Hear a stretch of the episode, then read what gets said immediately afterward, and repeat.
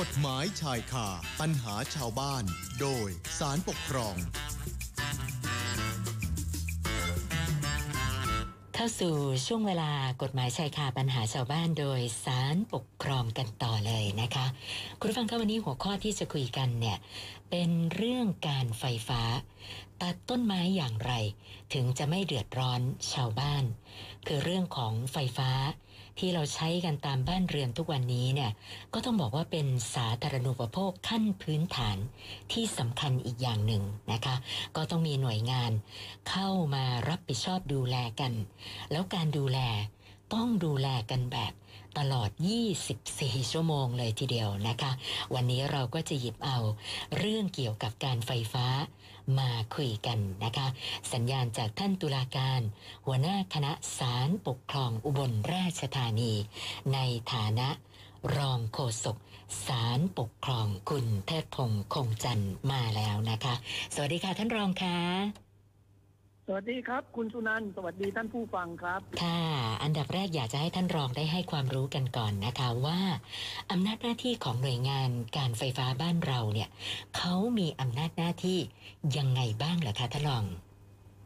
ต้องเรียนคุณสุนันท์กับท่านผู้ฟังอย่างนี้ครับว่าความสำคัญของเรื่องไฟฟ้านี่เราคงไม่ต้องพูดกันแล้วครับคุณสุนันท์ครับค่ะต้องถือว่ายุคปัจจุบันนี่สำคัญมากนะครับ คุณสุนันท์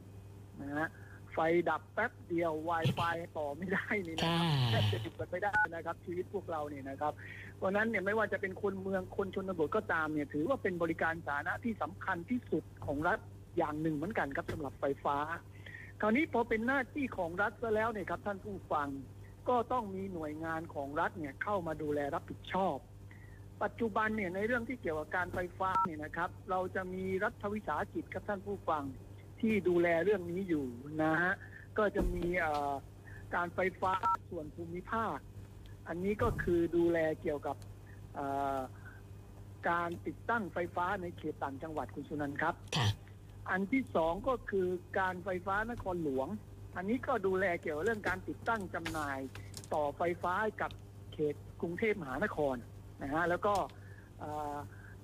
กฟผนะครับ ฝ่ายผลิตเอ่อ ไฟฟ้าเนี่ยอันนี้ก็ทำหน้าที่ในการติดตั้งในการผลิต แล้วก็นำไฟฟ้าเนี่ยมาขายให้แก่การไฟฟ้าภูมิภาคการไฟฟ้านครหลวงคุณสุนันท์ครับ อย่างหลังนี่คือเขาทำหน้าที่ผลิตถ้าท่านผู้ฟังเห็นเสาไฟฟ้าสูงๆใหญ่ ๆ ที่โยงสายยาวๆกันในทั้งต่างจังหวัดทั้งเขตเอ่อปริมณฑลกุสุนันท์ค่ะนั่นคือหน้าที่ของฝ่ายผลิตเขา เพราะนั้ก็จะมีหน่วยงานของรัฐนี่แหละครับ ทั้งสามหน่วยงานที่ดูแลเรื่องการไฟฟ้าอยู่สำหรับของเรา แล้วก็มีกฎหมายระดับพระราชบัญญัตินะครับ ที่ให้อำนาจหน่วยงานการไฟฟ้าทั้งสามหน่วย คราวนี้ไอ้เรื่องจัดหาผลิตขายไฟฟ้ารวมถึงติดตั้งด้วยนะครับ ปักเสาพาดสายโยงไฟฟ้าเข้ามาในบ้านของเราเนี่ย อันนี้แน่นอนครับท่านผู้ฟังเป็นหน้าที่โดยตรงของการไฟฟ้าอยู่แล้ว แต่คราวนี้อะไรก็ตามครับที่จะเป็นอุปสรรคขัดขวาง มิให้การเอ่อปักเสาพาดสายการส่งสัญญาณไฟฟ้าเข้าไปยังบ้านของพี่น้องประชาชนเนี่ยได้รับความกระทบกระเทือนเนี่ย อันนี้กฎหมายเขาให้อำนาจกับการไฟฟ้าด้วยคุณสุนันท์ครับค่ะเพราะฉะนั้นเนี่ยถ้าสมมุตินะครับ มีสิ่งเป็นอุปสรรคขัดขวางผมยกตัวอย่างเรื่องต้นไม้อย่างนี้ยนะครับ ตามหัวข้อชื่อเรื่องของเราคุณสุนันท์ค่ะถ้ามีต้นไม้นะครับกีดขวางขัดขวาง รบกวนการปักเสาพาดสายหรือการส่งสัญญาณไฟฟ้านี่กฎหมายเฉพาะนี่เขาก็เขียนให้อำนาจกับการไฟฟ้าเลยครับว่า สามารถที่จะมีดุลพินิษเข้าไปดำเนินการตัดแต่งต้นไม้ดังกล่าวได้นะฮะเพื่อไม่ให้มารบกวนการส่งสัญญาณไฟฟ้า ส่วนดุลพินิษนั้นจะใช้ได้แค่ไหนเพียงใดนี่อันนั้นต้องไปว่ากันในข้อเท็จจริงแต่ละเรื่องแต่ละกรณีครับคุณสุนันท์อันนี้คือหลักการพื้นฐานเบื้องต้นของอำนาจหน้าที่ของหน่วยงานการไฟฟ้าในบ้านเราครับคุณสุนันท์ครับ ค่ะค่ะ แล้วคดีที่ท่านรองจะนำมาเล่าให้ฟังในวันนี้นี่ไม่ทราบว่า เรื่องเป็นยังไงล่ะคะมายื่นฟ้องกันถึงศาลปกครองเนี่ยค่ะคดีวันนี้ครับท่านผู้ฟังเป็นเรื่องที่เกิดขึ้นในเขตภูมิภาคนะฮะครับในจังหวัดทางภาคใต้คุณสุนันท์ครับ เพราะฉะนั้นเนี่ยหน้าที่ความรับผิดชอบของหน่วยงานที่เกี่ยวข้องกับเรื่องที่เราจะเอามาพูดคุยวันนี้ก็จะเป็นการไฟฟ้าส่วนภูมิภาคนะฮะตอนนี้เนี่ยเรื่องราวมันก็เกิดเพราะว่าผู้ฟ้องคดีเนี่ยนะครับ แกก็เป็นชาวสวนยางพาราคุณสุนันท์ค่ะเรียกว่าเป็นพืชทำรายได้พืชเศรษฐกิจของคนใต้เลยแหละครับอือฮึนะฮะอันนี้ที่แกบอกว่าเดือดร้อนก็เพราะว่าอยู่ดีๆครับ แกก็ปลูกต้นยางพารา อยู่ในเขตที่ดินของแกเนี่ยนะครับ แต่บังเอิญที่ดินแกเนี่ยเนี่ยเรียกว่าเป็นที่ดินสวยแล้วครับ คุณสุนันท์ติดถนนหลวงนะฮะพอติดถนนหลวงเนี่ย แน่นอนครับมันก็ต้องมีเสาไฟฟ้าของการไฟฟ้าส่วนภูมิภาคนะฮะอยู่ริมถนนด้วย เรียกว่าการไฟฟ้าเขาก็ปักเสาไฟบนเขตทางที่เขามีอำนาจหน้าที่ตามกฎหมายแหละครับ แต่ปรากฏว่าผู้ฟ้องคดีแกบอกว่าไอ้ต้นยางพาราเนี่ยโอ้แกปลูกเป็นร้อยร้อยๆต้นคุณสุนันท์ครับค่ะ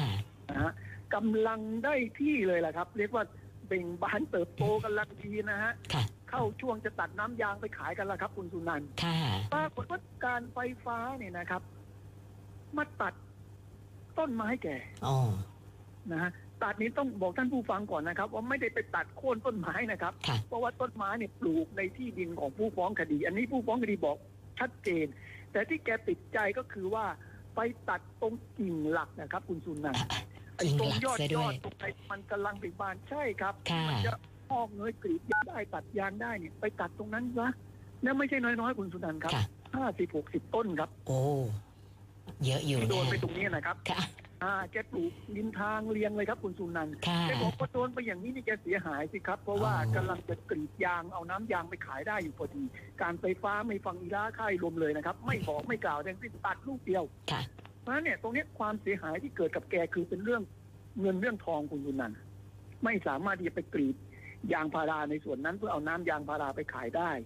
อ่าก็เลยมายื่นฟ้องคดีต่อศาลปกครองครับค่ะโดยฟ้องการไฟฟ้าส่วนภูมิภาคเป็นผู้ถูกฟ้องคดีครับคุณสุนันท์ แล้วขอให้การไฟฟ้าส่วนภูมิภาคเนี่ยชดใช้ค่าเสียหายพร้อมดอกเบี้ยแก่ผู้ฟ้องคดีนะฮะก็ประมาณแสนกว่ากว่าอ๋อนะครับคค่ะดีนี้จึงเข้าสู่การพิจารณาของศาลปกครองครับ ค่ะค่ะ คือการกระทบกระทั่งกันกับหน่วยงานอ่าสาธารณูปโภคกับชาวบ้านเนี่ยเรามีกันอยู่เรื่อยเลยนะคะสำหรับคดีนี้เนี่ยศาลปกครองสูงสุด มีคำวินิจฉัยยังไงบ้างคะท่านรอง ก็น่าสนใจอย่างที่คุณสุนันท์ตั้งข้อสังเกตเมื่อครู่นะครับ ว่าคดีปกครองนี่มันสารพัดเรื่องจริงนะครับค่ะมีเรื่องมันดูไม่น่าจะเกิดขึ้นได้ ก็เป็นคดีความบนศาลปกครองได้นะฮะเพราะเป็นคดีที่เกี่ยวข้องกับพี่น้องประชาชนโดยตรงครับคุณสุนันท์ค่ะคราวนี้พอเรื่องนี้ครับเข้าสู่การพิจารณาของศาลปกครองนี่นะครับศาลปกครองสูงสุดท่านวางหลักไว้ก่อนเลยว่าอำนาจหน้าที่ของการไฟฟ้าส่วนภูมิภาคในการปักเสาพาดสายส่งสัญญาณไฟฟ้าเข้าไปยังบ้านของพี่น้องประชาชนเนี่ย อันนี้เป็นอำนาจหน้าที่หลักครับ แต่ประการที่เกี่ยวข้องก็คือว่าถ้ามีอุปสรรคขัดขวางอย่างเช่นต้นไม้นะครับ ที่ดูแล้วเนี่ยจะทำให้การส่งสัญญาณไฟฟ้าการปักเสาพาดสายเกิดอุปสรรคได้นี่อันนี้การไฟฟ้าส่วนภูมิภาคมีดุลพินิษตามกฎหมายอย่างแน่นอนครับ ที่จะเข้าไปตัดกรานตัดฟันกิ่งเหล่านั้นเพื่อให้พ้นไปจากอ,อุปสรรคที่จะเกิดกับการส่งไฟฟ้าได้ แต่ทั้งนี้ครับท่านผู้ฟังศาลปกครองท่านก็วางหลักไว้ด้วยว่า จะต้องกระทำเท่าที่จำเป็นแก่กรณีครับ ไม่ให้เกิดความเดือดร้อนแก่ต้นไม้ ซึ่งเป็นทรัพย์สินของประชาชนด้วย อันนี้หลักนะครับ คุณสุนันท์ค่ะคราวนี้พอมาดูข้อเท็จจริงในคดีครับ คดีนี้นะครับ ก็เป็นจริงอย่างที่คู่กรณีทั้งสองฝ่ายกล่าวอ้างแล้วครับ เป็นจริงยังไงครับท่านผู้ฟัง ผู้ถูกฟ้องคดีคือการไฟฟ้าเนี่ยก็บอกว่าตัดต้นไม้ของผู้ฟ้องคดีจริงนะครับ ส่วนผู้ฟ้องคดีก็บอกว่าตัดของผมจริงเหมือนกันเพราะฉะนั้นข้อเท็จจริงนี่รับกันเลยคุณสุนันท์ครับค่ะว่าเรื่องนี้มีการตัดต้นไม้ของการไฟฟ้าแน่ค่ะแต่คราวนี้ประเด็นของการไฟฟ้าเนี่ยเขาบอกว่า ที่เขามาตัดต้นไม้ตรงนี้เนี่ยก็เพราะว่านะครับ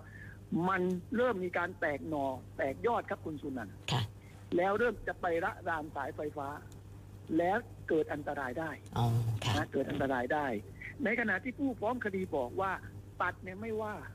นะฮะตัดเนี่ยไม่ว่าเพราะบางทีธรรมชาติของต้นยางพาราเนี่ยมันก็แตกออกไปได้จริงคุณสุนันท์ครับครับผู้ฟ้องคดีก็เข้าใจ แต่บอกว่าตัดโดยไม่ดูที่อะไรทั้งสิ้นเนี่ยนะครับกิ่งหลักกิ่งย่อยไม่สนใจตัดหมดนะครับไอ้อย่างนี้แกบอกว่าเกินความจำเป็นอ๋อทำให้แกเสียหาย ก็เป็นหน้าที่ของศาลแล้วครับคุณสุนันท์ต้องไปดูข้อเท็จจริงว่าเขาว่ากันยังไงในเรื่องจริงๆที่มันรับฟังได้ศาลท่านก็ไปดูข้อเท็จจริงในคดีนี้ครับ โดยทั้งภาพถ่าย นะครับ ที่คู่กรณีทั้งสองฝ่ายเนี่ยส่งให้ศาลพิจารณารวมถึงศาลเนี่ยได้ตั้งพยานผู้เชี่ยวชาญด้วยนะครับ ก็ได้แก่หน่วยงานของราชการ หน่วยงานการเกษตรหน่วยงานทางหลวงนะครับ ที่เกี่ยวข้องเนี่ยเข้าไปพิสูจน์ทราบถึงลักษณะของต้นยางพาราเนี่ยข้อเท็จจริงมันก็ฟังได้อย่างนี้ครับว่า ที่ดินของผู้ฟ้องคดีเนี่ยนะฮะอยู่ชิดทางหลวงแผ่นดิน ชิดถนนหลักนะแล้วก็มีเสาไฟฟ้าตั้งอยู่เรียงราย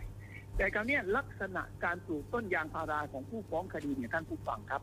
ผู้ฟ้องคดีปลูกต้นยางพาราชิดเขตที่ดินของแกเลยคุณสุนันท์ค่ะ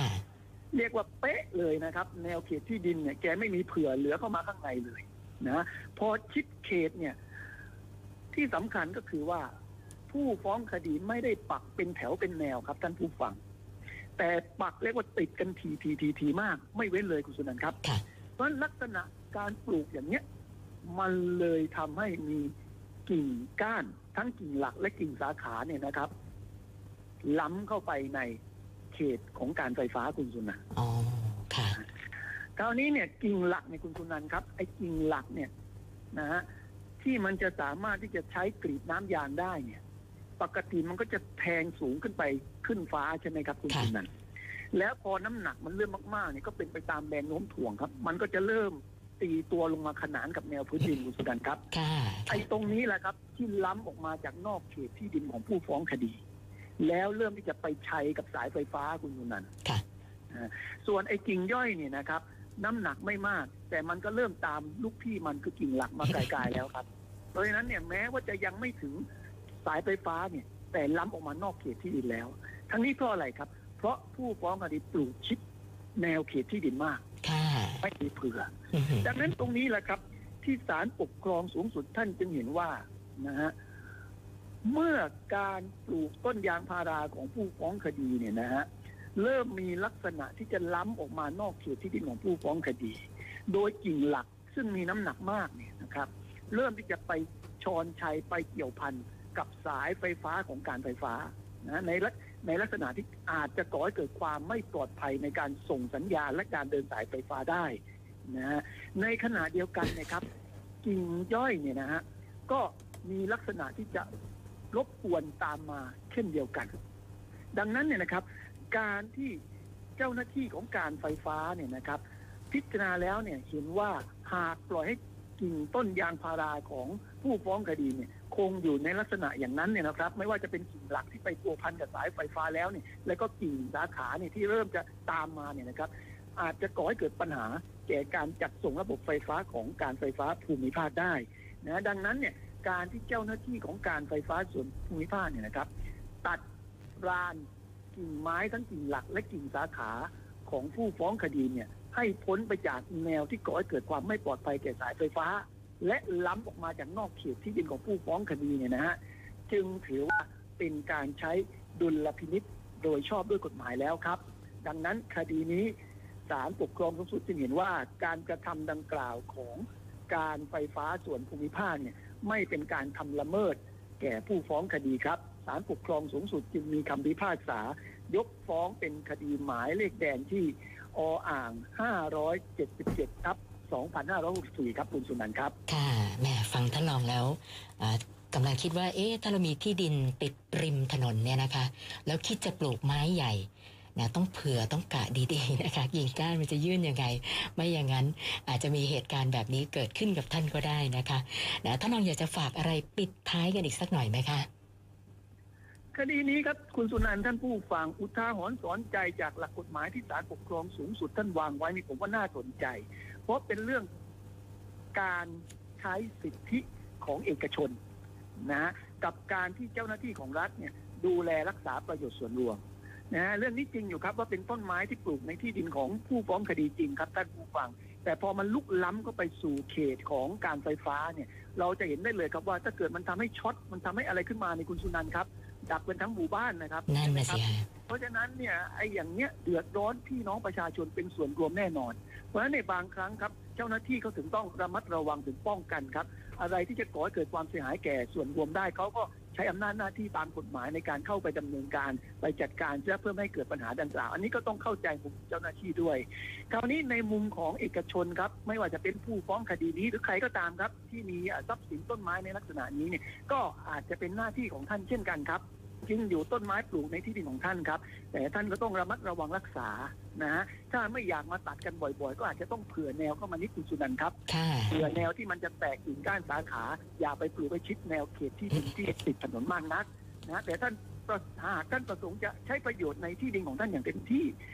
ประสงค์จะปลูกชิดแนวเขตที่ดินเลยนี่อันนี้ก็เป็นหน้าที่ของท่านเหมือนกันครับ ที่ต้องหมันคอยดูแลตรวจกิ่งก้านสาขาของท่าน นะหมันตัดหมันควบคุมไม่ให้มันลุกล้ำไปในเขตการไฟฟ้า มันก็จะไม่เกิดปัญหาเป็นคดีความกันให้อ่าปวดหัวกันอย่างที่เราเล่าในวันนี้นะครับเพราะฉะนั้นทั้งฝ่ายก็มีหน้าที่ของตัวเองกันอยู่คุณสุนันท์ครับค่ะก็ต้องพยายามเอ่อระมัดระวังดูแลหน้าที่ตัวเอง จะได้ไม่เกิดข้อขัดแย้งซึ่งกันและกันครับ ค่ะค่ะ วันนี้ต้องขอบพระคุณท่านรองโฆษกศาลปกครองนะคะ หยิบเอาคดีที่น่าสนใจมาให้ความรู้กับพวกเรานะคะ ขอบพระคุณมากค่ะท่านรองค่ะ ขอบคุณครับ สวัสดีคุณสุนันท์สวัสดีท่านผู้ฟังครับ ค่ะ ท่านรองเทิดพงษ์คงจันทร์นะคะ กฎหมายชายคาปัญหาชาวบ้าน โดยสารปกครอง